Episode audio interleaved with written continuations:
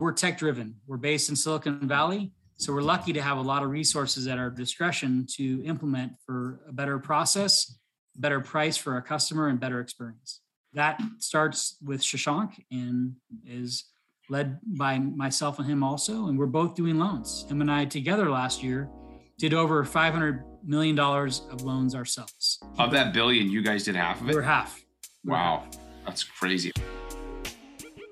The most inspiring stories from today's most successful mortgage brokers. Join your host, Scott Peckford, on I Love Mortgage Brokering. Hey, Broker Nation. Scott Peckford here. Today on the show, I have Jim Black. Jim's a mortgage broker based out of the Bay Area. He's been in the mortgage business for 20 years. He's on the Scotsman's Guide, and last year he funded $165 million in mortgages.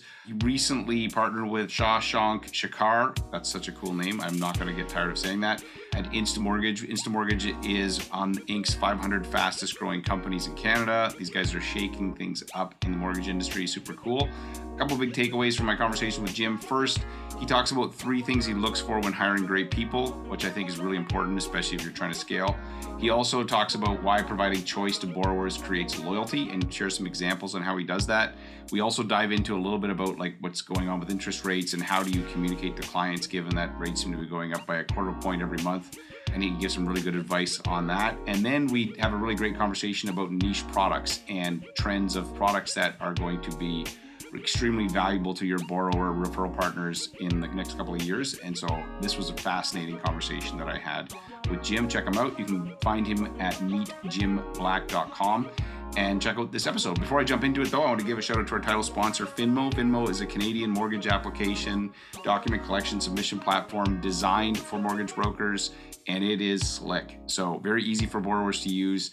It's got lots of intelligence built into it. One of the things it does is when the borrower is filling out the app, it knows what documents to collect. When you get the application, you take the application, look in the lender spotlight, look for rates and guidelines to figure out what's the best lender to use. And then when you finally go to hit submit, you choose a lender, it actually lets you know, hey, keep in mind, here's the guidelines for that lender. Oh, and by the way, here's your submission notes since you put them into the application. It's a very awesome tool. Check it out, finmo.ca. In my uh, Ask the Expert segment, I talked to Reuven about how to become a realtor magnet. Check this out.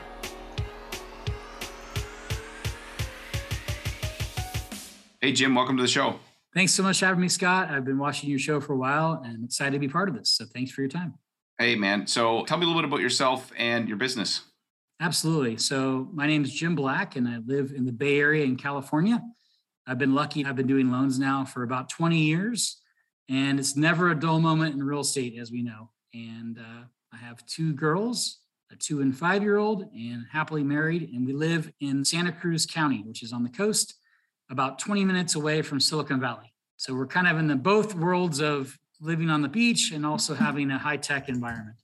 So, do you do mortgages for many people that are in the tech space?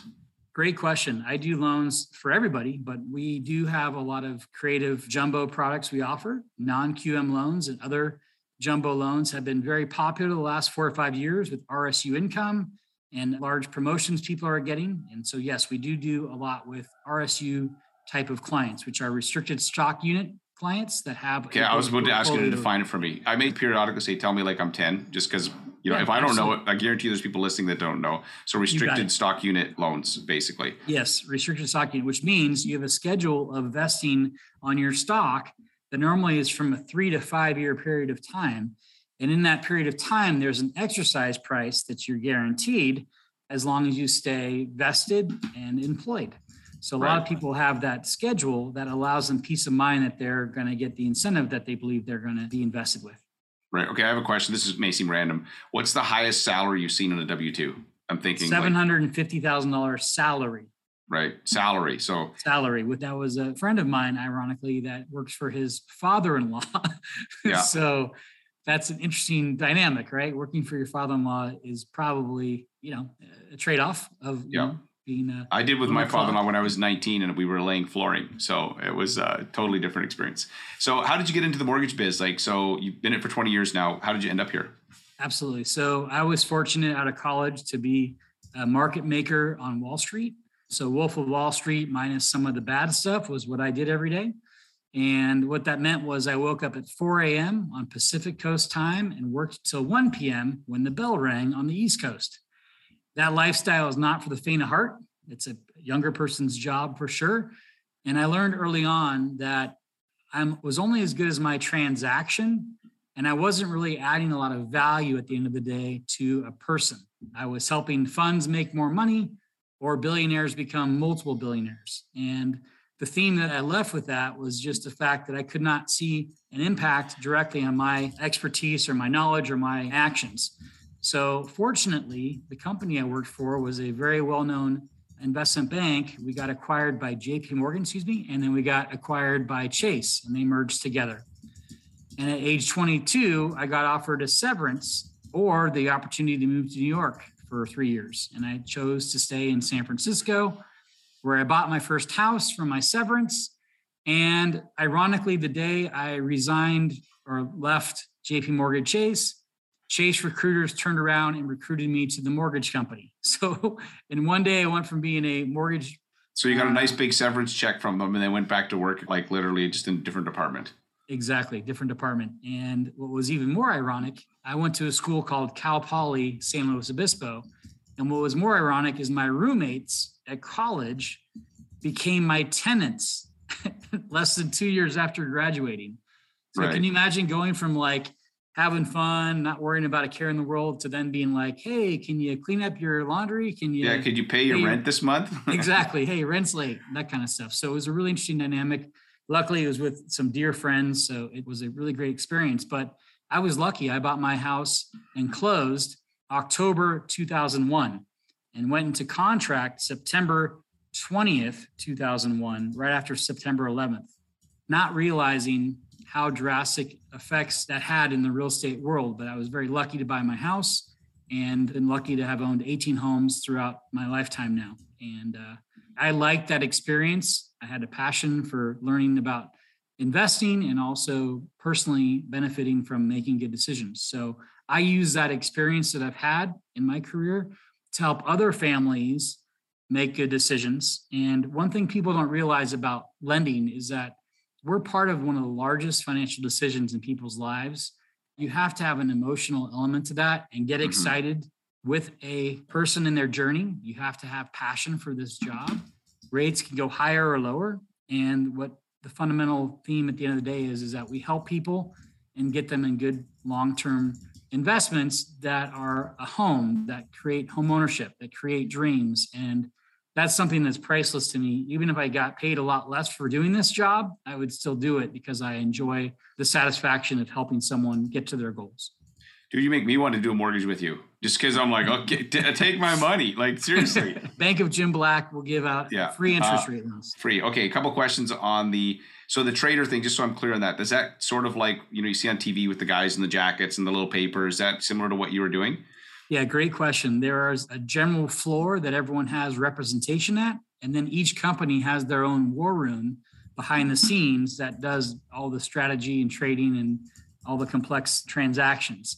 I was in the war room, which meant our doors were locked, our windows were screens were down, people were recording us from other companies across the street it was an interesting time. Oh, they would re- I, they would literally like record. It's kind of like I want to bring into football when they were recording the other team's plays. Yes, yes, some yeah, yes, some teams did that, but we had to be careful of that. So again, at age 20, 21 years old, it was a very extreme position to be in where I clicked my button of my mouse and made someone millions of dollars or clicked another button and people lost millions of dollars. And I was humble enough to know that that wasn't my money that's a stressful situation to be in. And I got to work with some of the highest profile CEOs on their own trades. So as a market maker, you actually have a position in certain stocks. So let's say I was trading Amazon, for example. That means I would be trading every single share of Amazon throughout the entire company. If it was for a client, for an employee, for the company on a trade perspective, that was my role oh, to make a market on that one specific stock. And I had 40 stocks. So I was fortunate to be on a great partnership team where I learned a lot. And again, learned early on in my career that that's a sprint type of mindset where you age years in months. I learned a lot from that, and I wanted to be in a marathon where I could actually help. Not a sprint, yeah. Okay. Uh, one last question on this. So, what was the best thing that you learned or takeaway from that that applied directly to your mortgage business? That you should treat everyone the same way, from a client to the valet guy that parks your car in the morning to the deli person. You treat everyone with respect. You treat everyone with class. And when you do that, I think it makes you stand out as someone who is authentic and genuine. And I think that plays a big role in why people choose to work with me, with me as in employees, but also with me as in terms of clients. So I believe you treat people with respect and be gracious and humble and surround yourselves around people that are smarter than you. And when you do that, I think you're in a good position to be successful.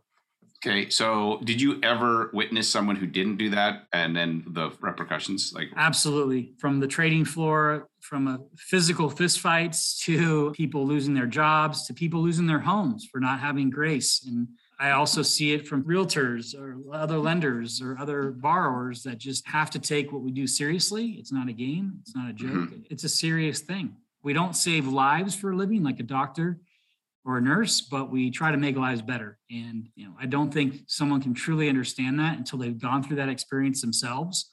When I bought my first house, the loan officer did a very bad job. He charged me an extra $12,000 at the end of the transaction. And he knew all I had in my account was $18,000 total. So this person, not to be named, actually harmed my own personal experience where I was down mm-hmm. to two months of my payment left in my accounts because this person decided he wanted to make more money. Right. Luckily, regulations have changed. Luckily, things have made that illegal now. But that was my lesson in life was I'm never going to let that happen to someone else. I'm going to make sure that people understand what they're doing. They confirm they know what they're doing and have time to review and ask any questions they have about, you know, the transaction or details or strategy or if this is a good idea to do or not.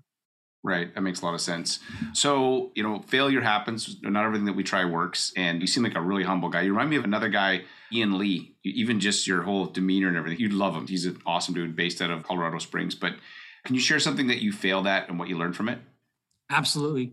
My belief in failure is that it's okay to fail. If you don't fail, you haven't probably reached the pinnacle of your success. Every failure in my career and in my life have made me a stronger person I think one of the failures that happens to me occasionally is seeing a potential in something and not being able to fulfill that potential. What I mean by that is it could be an employee, it could be a client, it could be myself wanting to strive to be better. My failures in those regards have a big impact on me. I always look at opportunity, I always look at the abundance position on things, and I think that sometimes that can let you down. So my right. failures could be in more of a vision that I have. And what I've learned also about failures, it takes about six times the energy, the emotion, the expense, and time to get out of something is a failure. But again, as long as you take those things and you learn from them, you're going to be in a much better situation than previously before. So I look at myself as taking all those life lessons, applying those to both business and life, and just trying to be a better person every day. Right. That's really good. And, you know, I found in the past, sometimes for me, I've had bigger dreams for somebody than they have for themselves. And that always creates, I'm like, oh my gosh, this is, I get so excited. I'm like, look, and they're like, they don't want it. And you can't do that, right? You can't dream bigger. So let me ask you this. You have a large company and it's growing like crazy. You got to get the right people. Like, what do you do to find the good people? Or like, what's a, a great question? Yeah. This is the secret sauce, in my opinion. I like to hire from three different categories of people with the number one thing being if they have a passion or a drive. Why do they like this industry? If they say it's because they can make a lot of money quick, they can go somewhere else and work. If they have a passion for sharing a story about their family or how their parents became successful or something that happened to them where someone of influence gave them time, resources, and a strategy, and they became successful in that those are the people I like to hire. And those three categories specifically are athletes. I love hiring athletes because they have a discipline. You yeah. can't be a successful athlete unless you have a routine, you're consistent, you only get better or worse every day. Athletic mindset, competitive goal in mind. The second category is people that are in the military, people that have been involved with a, another discipline category where they've been part of a larger team. It's not about them, it's about the unit. It's about everybody working together for a common cause and common goal. And the third category are people that are heavily entrenched in their community. That could be someone that's a pastor, that could be someone that's involved in a local nonprofit, someone that really cares and is vested in their community. Those are the three categories of people that I love to hire as long as they have that theme of passion behind them. And again, this is not for the faint of heart. Mortgages and real estate are stressful, emotional, and you have to know your numbers. And numbers can change every day, like we're experiencing now.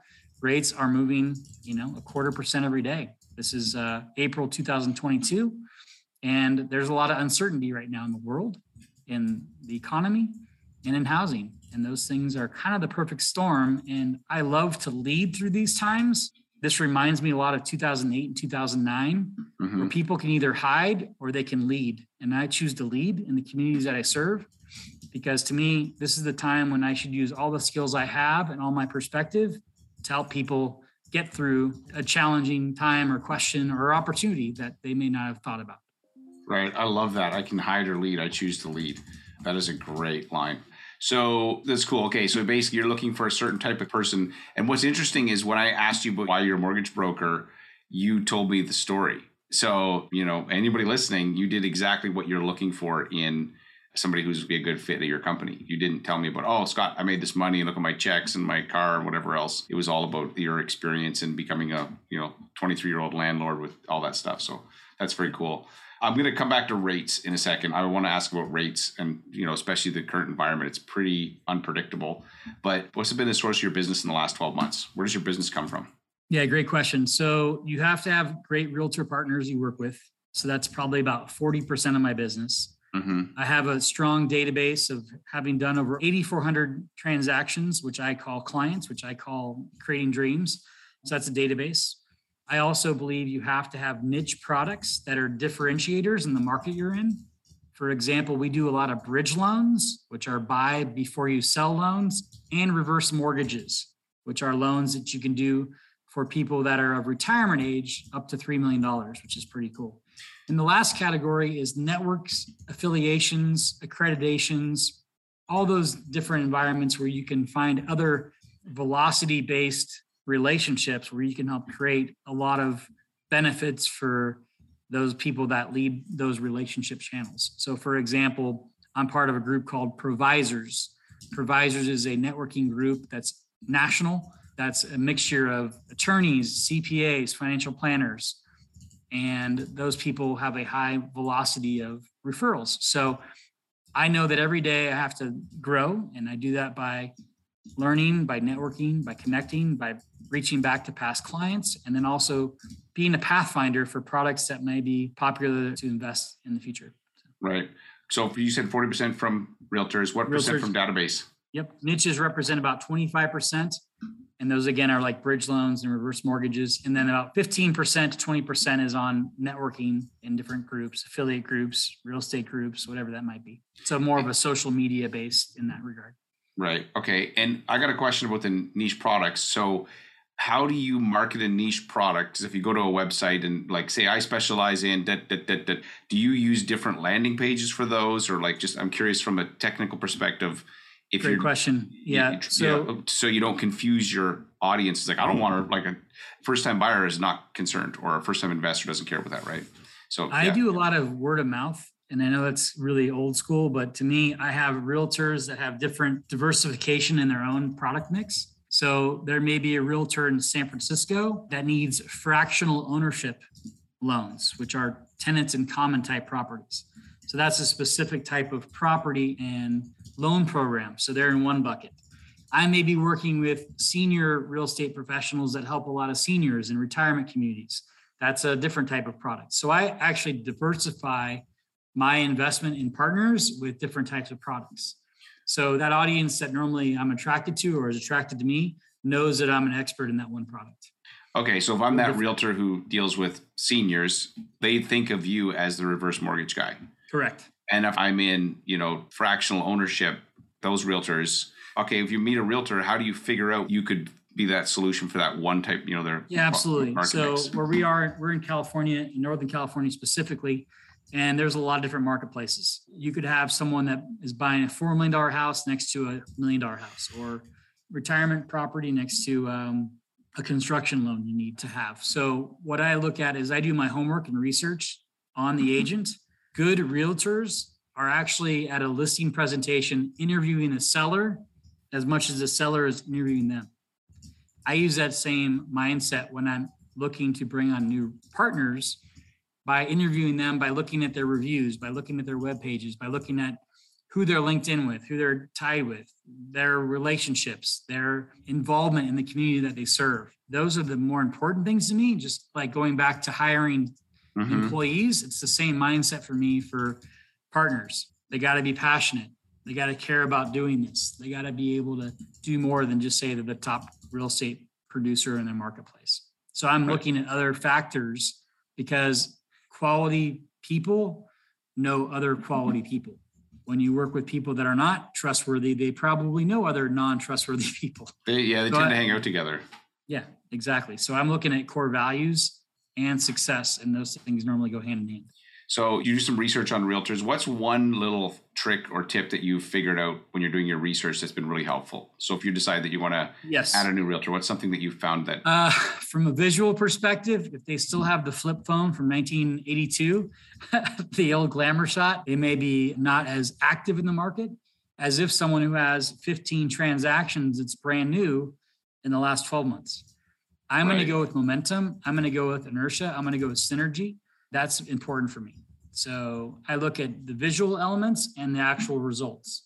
Right. So I'd rather work with someone newer that's done six transactions in the last year that is on a trajectory to go higher and grow than someone who's phasing out of their career. Right. Momentum as a key. I wrote that yep. down. So I'm in this for oh the long run still. As an owner of Insta Mortgage. My long term plan is to really grow this company to the next level. Shashank and I, the founder of the company, are really dedicated and we're active loan officers also. So we're in the trenches every day.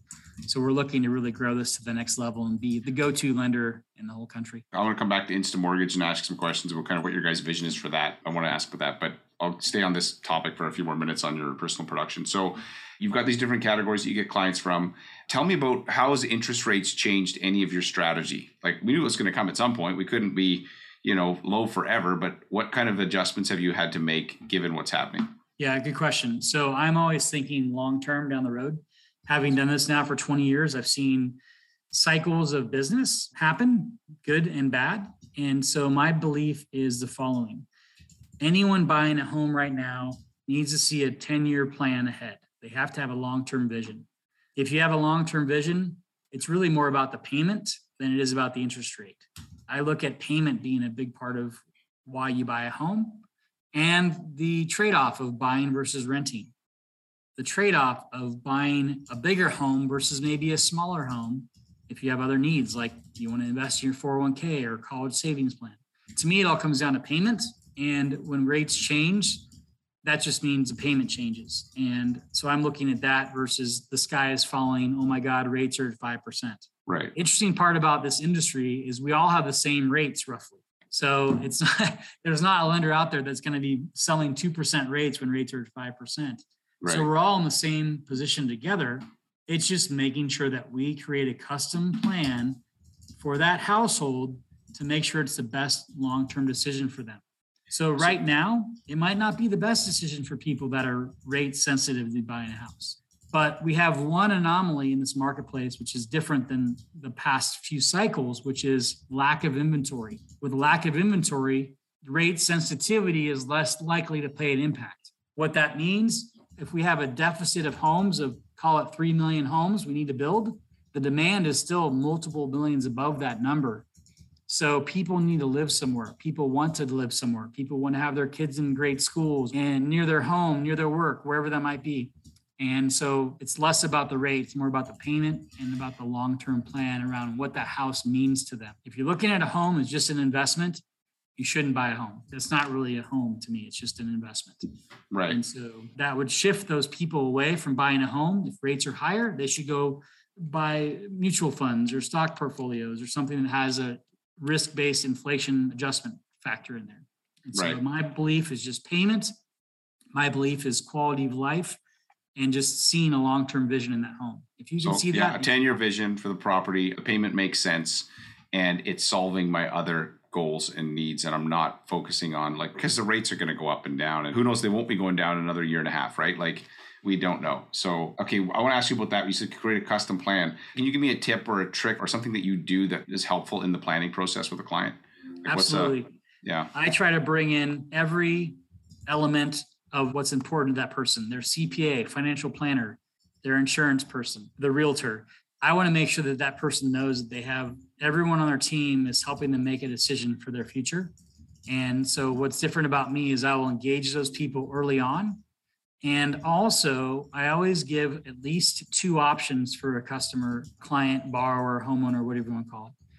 I make sure that they look at the opportunity to get a better rate by paying more money, and also another option with a lower cost to get a higher rate. I'm always looking at break evens and doing break even analysis for clients to make sure that they're making the choice for them. So, for example, if it costs $10,000 more to save a $1,000 a month, that's a good use of your money because your break even is 10 months, right? You Right. still have the rest of that 30 year term, if you keep the loan that long, to save money. Well, if it costs you 10 grand to save 100 bucks a month, not the same benefit there. It's about an eight and a half year savings number. So it's not worth spending the money.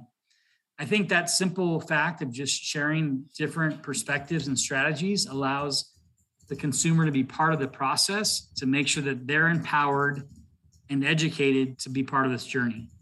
I think that's key is to empower the client, empower the relationships. I will also say putting down 20% is fantastic if you can do that. But if someone wants to put down 20%, I'm still going to maximize the ability to borrow. So, for example, maybe I put a line of credit on the property that has no draw on it. So they have the ability down the road to borrow that money later on. I'm always going to maximize or optimize the strategy to get them the best options. Sometimes it might mean breaking the loan up into two loans. We want to look at the blended rate analysis when we do any of that type of stuff, where we look at the rate on the first loan and a rate on a second loan to determine what the actual cost of borrowing is. When you do that, you take that kind of financial approach, you're helping people see more than just the emotional part of, oh my gosh, this is the kitchen I can cook in for the rest of my life, or this is the neighborhood I want to be in. I need to do that from a financial perspective. I need to make sure that they're part of the journey to make a good decision. Right. You're like the market maker for their mortgage, right? Yes, minus the Wolf of Wall Street. Minus the uh, uh, Wolf of Wall Street stuff. Okay, so basically, you like to provide choice to the borrower. You bring in the other team members or the engaged other people on their team. So how do you do that? So let's say if I'm a client, I'm talking to you, and you're like, "Hey, Scott, so I want to buy this place." And how do you a find out who those other people are? Because what maybe I didn't lead with that. And then how do you introduce yourself to them? And I suspect if you do this well, you're probably getting business from these other people too. You're creating like a whole network effect. But yeah, I'm curious about that. Yeah, just adding value. Sometimes the right answer is no. Sometimes the answer is absolutely. I believe you have to get everyone engaged and provide resources. I look at myself as like a tool belt. I need to put the right tools in the tool belt for each specific need. For someone who's selling a house and going to have a million dollars of proceeds, they need to have a financial planner and CPA engaged before they even start the process of selling their house. They need to mm-hmm. understand the tax consequences or the benefits. So I'm trying to plan early. I'm trying to get all the keys to a transaction or to a decision in early so people can make a good decision for their careers and their future. That's my goal on things. So that's how I look at that on my side of things. So All right. that's the way I look at it. you talk about providing choice and it sounds like you co-create this with your clients by helping them figure out a plan and so there's something called the ikea effect which is when somebody helps create something they perceive more value in it provided creating it doesn't take a lot of work so do you find that when clients you give them a choice that they're less likely to shop you or like what are the, some of the benefits that you see in this collaborative approach Absolutely. So I go back to that story example we talked about earlier, Scott, where when I was a kid, my parents were smart. They gave me choices in vegetables to choose. They didn't say, here are your carrots, eat the carrots. They said, Jim, you have a choice. You can have carrots or peas. They didn't care which one I ate because they knew that it was good for me, but I got to choose. And so it's Right. the same thing I believe with consumers. We need to give them choice. If I give them one finite solution that's not probably the best solution for them. So I need to listen to their needs, give them choices, and let them decide for their long term plan. If I just offer one rate, then they can go anywhere else and shop that same opportunity that I'm providing. So I need to provide multiple options and strategies and have them create the one that's best for their needs and their vision. Right. Okay. And you probably know often what they're going to select, likely if you know them, but sometimes they're probably like, okay, you give them a plan and let them pick. All right. So I want to ask about Insta Mortgage. So tell me about Insta Mortgage. You know, you partnered up on that and tell me about that. Absolutely. So I'm fortunate to be partnered and co-owner with Shashank Shekar. He is one of the top brokers and influencers in our marketplace for the last, call it 15 years. Shashank started his business in 2008 at the absolute worst time. He's an immigrant that came from India. He came with less than $2,000 to his name, and within three years became one of the top mortgage brokers in the country. So Shashank and I started talking about a year ago about collaborating together collaboration became actually a partnership. And now Insta Mortgage does over a billion dollars a year of mortgage brokering, banking, and loans. And I say it that way because I believe that the model of the future is going to be a hybrid model where you broker the loans that you need to broker for certain reasons and niches, and you can bank others. It's the same mindset as a mortgage loan officer if you're a broker or a banker, in my opinion, in this hybrid model, because we literally have the choice, just like we mentioned earlier about consumers, we have the choice to allow our loan officers the ability to broker or bank and give the best solution we can to the consumer. It's a consumer based benefit. It's not a loan officer getting paid more to do the transactions. So that's, I think, a key for the future of our industry is to make sure that we can provide the tools and resources at a localized level that give us national products, national firepower to be competitive with the big banks. So I believe Insta Mortgage will be a company to follow for the long run. I'm the chief lending officer of the company, but most importantly, I'm an active loan officer in the trenches every day, making sure I'm relevant. So right. That's our company, and we're licensed in 27 states currently which is also very exciting because a lot of times people are moving from state to state right now. They're not moving from town to town. Yeah. So you need to be able to capture that relationship. And if they're moving from California to Texas, California to wherever, or up in your neck of the woods in Canada, we yeah. have to be able to help them move.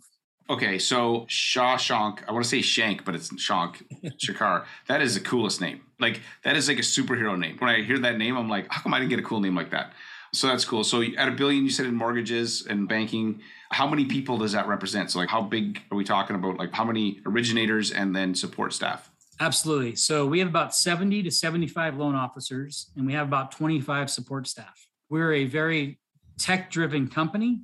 We have a few really cool things we're doing. We actually have an AI element to our company. We're already in the metaverse, by the way. We're the first mortgage company in the metaverse. Very different for an old guy like myself mm-hmm. but um, we're tech driven. We're based in Silicon Valley. So we're lucky to have a lot of resources at our discretion to implement for a better process, better price for our customer, and better experience. That starts with Shashank and is led by myself and him also. And we're both doing loans. Him and I together last year did over $500 million of loans ourselves. Of that billion, you guys did half of it? We're half. We're wow. Half. That's crazy. Okay, so it seems to me like you're a forward thinker. You know, you got the company that you're part of and where you're partnered in. So, what are the products you see are going to be more popular in the future for mortgage brokers and loan officers? Yeah, great question, Scott. This is really important for me to be always thinking ahead, right? We got to think two or three steps ahead, or like you probably are a hockey fan, the Wayne Gretzky quote, right? Always being where the puck is going to be, not where it is today. I'm actually so, an NFL my, fan, even though I'm Canadian. You know, no offense to my NHL friends, but yeah. Anyway, keep sorry, keep going. Yeah. So, so what I look at it as is I look at two trends happening for a long time. One is life events. Life events happen to us all. It doesn't matter if rates are 10% or 2%, life events happen. We need to have products that are there for life events. The second element is inventory being very tight right now, if you were going to look to move, you would love to probably buy before you sell your current house because the unknown of where you're going to live, where you're going to rent, all those factors that play a role. So, with lack of inventory, housing being a very oh, popular Oh, yeah. thing for people. Okay, right we were talking briefly before uh, about your bridge loan thing you're doing. This is Yep. makes perfect sense. Yep. Okay, sorry, keep going. Yeah. So basically, if you can provide an opportunity to buy before you sell with a guaranteed takeout buyer on your current house, so you have peace of mind that you don't have to worry about that selling, that's kind of the optimal way of buying a property now. You don't have to do anything on your current home if you don't find your replacement home. So you can always look at buying houses and not feel like you're on a timestamp or time dial or sand dial to have to do something if you can look to buy before you have to sell, you're in a much better position because then you find the right property. You're not just finding a property to have to move into. So we have a great product that's called Calque. That's spelled C A L Q U E, Calque. And that's a product that allows us to buy before we sell a property with a guaranteed offer price for up to four months not really an iBuyer product, not someone buying my house right now, but the peace of mind that I have someone or a company or entity that can purchase this property if I want to sell it from a non traditional perspective. So it allows me to move in my new home, get my final loan all dialed in, create that 10 year vision, and then have time to sell my property that I'm departing. So the bridge loans are the hot product, I think, for the next two years just because of the demand issue and inventory shortages we see throughout the country. The migration also of people moving from California, for example, to income tax friendly states like Nevada or Texas or Colorado or Idaho also plays a role in that product. And that's why it's so important to have products like bridge loans. And then the flip side, let's say scott your parents didn't ever want to move again. They love their house that they are in. They never want to move again. Then we need to have a product that satisfies their needs for the long run. And that product is reverse mortgages. Reverse mortgages get a very bad rap because they've been a product in the past that was a little bit predatory because loan officers were not selling the loan programs correctly. But now that reverse mortgage product can go up to $3 million in most markets across the country which is huge so you can have someone that's of retirement age that's on a fixed income make a conservative and comfortable choice to take a reverse mortgage out, which allows them to have no mortgage payment and the ability for some cash flow relief to help them with their lifestyle. So you have two kind of extremes. You have a lifestyle creative product and one that's to reassure someone's current lifestyle. And those are two products that I believe in and I think they'll be very popular for years to come. Right. So, Calque, I'm going to go back to that for a second. So, when you say we have a guaranteed offer price, does that mean that so if I'm selling my house in California, for instance, and moving to Texas, which I think people have done, but that seems to be, Yeah. I think it's a tax thing. People are like, I want less Yeah. taxes. So, nothing against California. I basically go down to Texas, I write my offer. Could I take some money out of my house? But let's say I don't have enough to buy the Texas property. You guys cover it, right? Yep. With your bridge we loan. bridge the equity position to be able to buy the home and we're qualifying the buyer on their long-term plan. It's a great win-win for the client or borrower because they're actually able to get into their new house and maybe they need time to paint and do new carpet in their house they're selling or have a realtor do a great job marketing it. Or maybe there's seasonality. Maybe it's the winter months where people don't buy homes in certain parts of the country. So it just gives you time and flexibility to leverage your equity and get you to that end goal you have. And it's a call to action. A lot of people never do anything because they don't know of products that exist like this. They're stuck living in a house where they have, you know, a big equity position, but equity is worth nothing unless you leverage it. It's worth Right. zero. If you don't use it, it's nothing. So it looks great on a piece of paper or on a website when you look up your address. But if you can't leverage your equity, which is where most of your wealth is in your life, that's a problem. So we fix that problem with Calque, and that allows us to really help someone get to their life event sooner and create an opportunity to be in a better place. Okay, so you mentioned guaranteed offer price. You're not guaranteeing the sale of the property that they're in, though, right? You're just We, basically are, we actually are. The program itself will actually give a guarantee for four months of a purchase price. on the property they're going to sell. Correct. But we want them to be comfortable to allow them time to do what's right for them. Just like we mentioned earlier about choice, I think it's important to have choice in how and when you sell your property, also. Right? If you're in a stressful situation A buyer might not give you the right price because they know you have to do something by a certain date. Well, if you have time on your side, you could do its improvements, a marketing plan, hire great realtors, showcase the property correctly to allow you to get top dollar for your property. Right. So it creates a what I would call a stop loss or a stop sale price. And that buffer is going to probably be within about 10% of what you could get, but you have peace of mind on your side. So that peace of mind sometimes is priceless. Okay, so with the bridge loan, sorry, one more last question on this.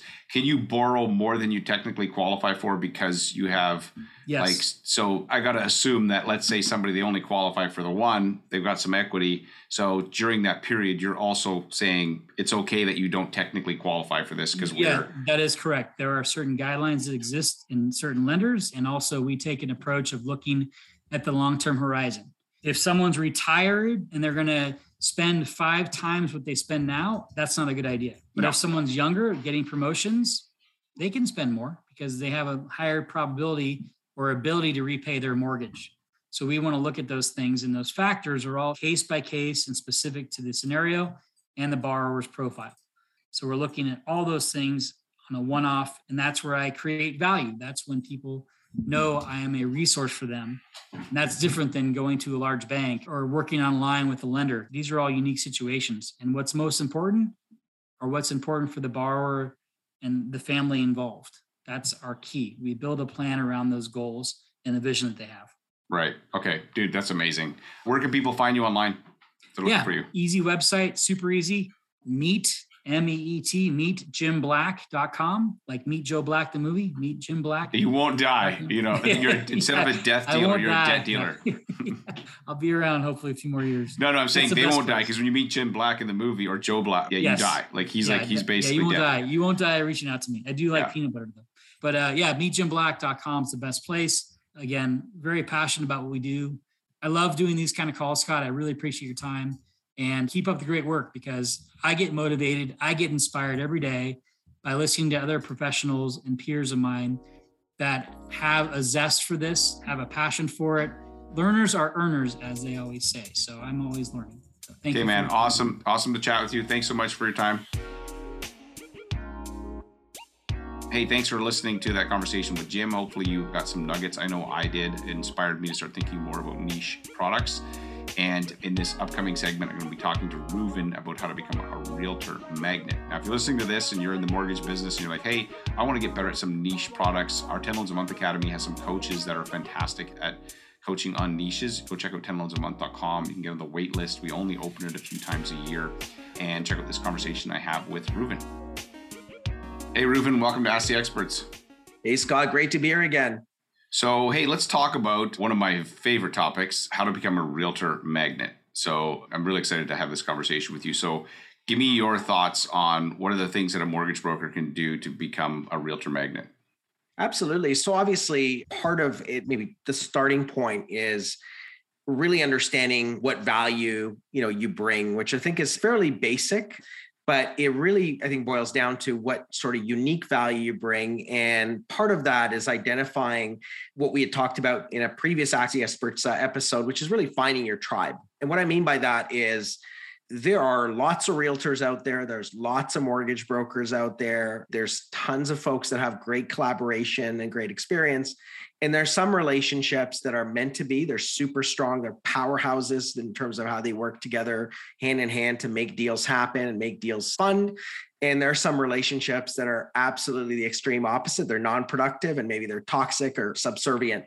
So part of really becoming a magnet to anything is a understanding your value but b more importantly is finding your tribe as a mortgage professional in terms of who are the right agents that i really really want to work with. And that means you know our values align we're aiming for the same goal we're not necessarily you know subservient to each other and most importantly we're creating a win-win relationship with every single transaction that we do together one of the things i tell mortgage brokers to never say when they meet a real estate agent is thank you so much for your time today i'm like don't say that that assumes their time is more valuable than yours. It's not true.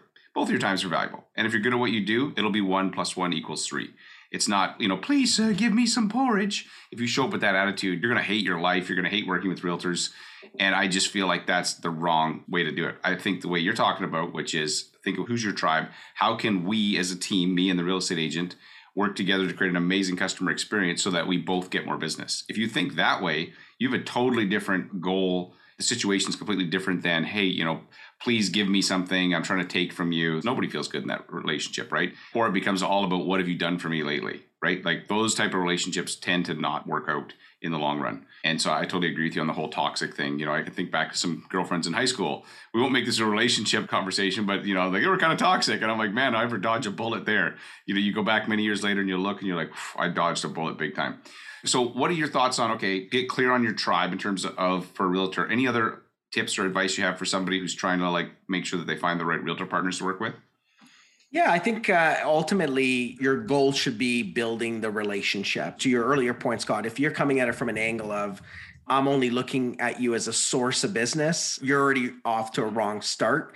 At least if you're looking at it in the context of, talking to one of your tribe members right so if you found the right tribe etc it's about building that relationship as your number one goal your deals and your referrals will come as an outcome of that right? So number one obsession is really what can you do to connect with that person to add value to help however you can help. It may not be with a mortgage. It may be look i've got a client referral for you to start off the relationship. It may not be me asking for something and saying hey i noticed you do 100 deals a year. Can you please send me you know 50 of them and once you focus on that, once you've got a good basis for a conversation, once you found out you share the same values. So, for example, mm-hmm. you know, you mentioned a realtor may be obsessed with customer experience, and that's what they want. They want a broker who you know not only gets deals done but makes sure that every single transaction goes flawlessly so that home buyer at the end of the day remembers and recommends that realtor and recommends that broker.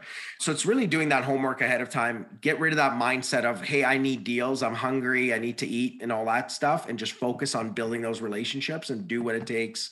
Your outcomes will follow yeah i've been coaching mortgage brokers for the last five or six years and coaching them on working with real estate agents. And probably one of the most effective ways that you can add value to a realtor is actually through communication. Communication is the killer app. Like if you're a mortgage broker listening to this and I said to you, who's your favorite underwriter? And you explained who they were. I say, how good do they communicate? Oh, they're fantastic. They communicate yeah. really, really well. The complaint that I hear from realtors is I don't know what's going on. You know, I don't have any follow ups. They're not communicating to me.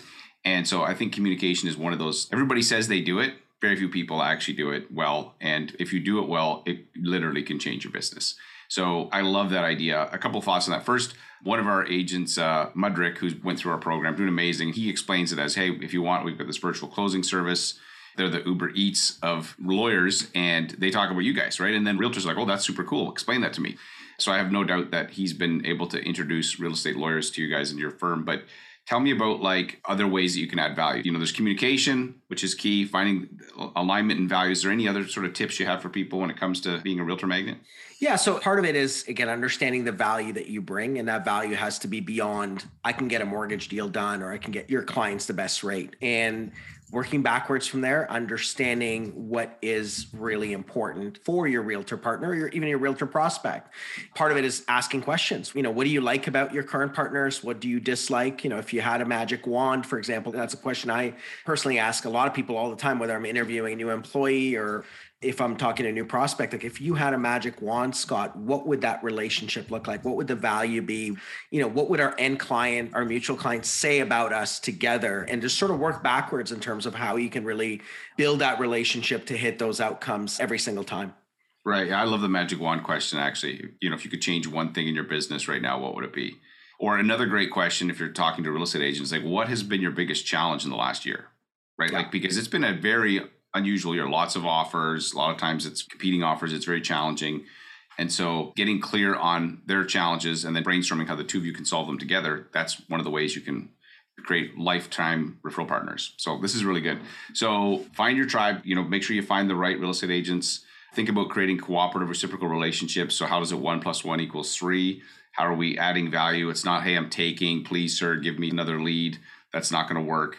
And then, you know, ask questions about understanding their business. Sounds like to me that's the three kind of key areas. Yeah. So anything else you'd like to add to this whole idea of becoming a realtor magnet? Ultimately, as the relationship grows, don't let it get stale and always think on your toes in terms of how you're bringing additional value to the relationship. And when I say bringing value, it's the complete opposite of what have you done for me lately? It's more of a an open dialogue and just because you've got a great relationship with someone and say even if you've been working together for years, look for feedback. I mean, we do that as a company as well. We constantly are looking for feedback from our referral partners. We're looking for feedback from end users. We're looking for feedback from our team in terms of, you know, what can we do better? Where can we tweak? What's gone well? What hasn't gone so well? So really constantly revisiting that relationship. You know, don't take it for granted. Just always look to bring additional value. You remind me of that I called the GBU question, the good, the bad, the ugly. There's a book right there, Ruben. Like you literally could transform your business by talking to your clients, your team, the good, the bad, the ugly. And really, what you're trying to do is fix friction, fix challenges, smooth out the process. And if you do that enough, it's going to be like, wow, you're going to create an amazing experience for everybody. So that's really good. If you guys listening to this, check out deeded.ca. Ruben's got an amazing company that can help you with your closing got fantastic communication. Back to that whole killer app thing, you guys got communication down. I'm convinced it's one of the reasons you guys are having such success. Check them out, deeded.ca. And Ruben, always great to chat with you, brother. Great to be here. Thanks again, Scott. Yeah, that was a fantastic chat that I had with Ruben about how to become a realtor magnet if realtors are a part of your business, which they probably should be, honestly, at least until you get very well established. Check out Deeded. They've been amazing to work with. I just did my own mortgages with them actually, and they were fantastic. And if you're listening to this and you're looking for ideas to improve your business, I recommend you go to ilovemortgagebrokering.com, set up a free Power Search account, you can search all of our past episodes, keyword, literally find it specifically where anything's mentioned. It's very powerful. You basically can tap into, you know, my brain and those conversations at lightning speed. Check it out, ilovemortgagebrokering.com. And thanks again for listening to this episode. This is an I Love Mortgage Brokering production.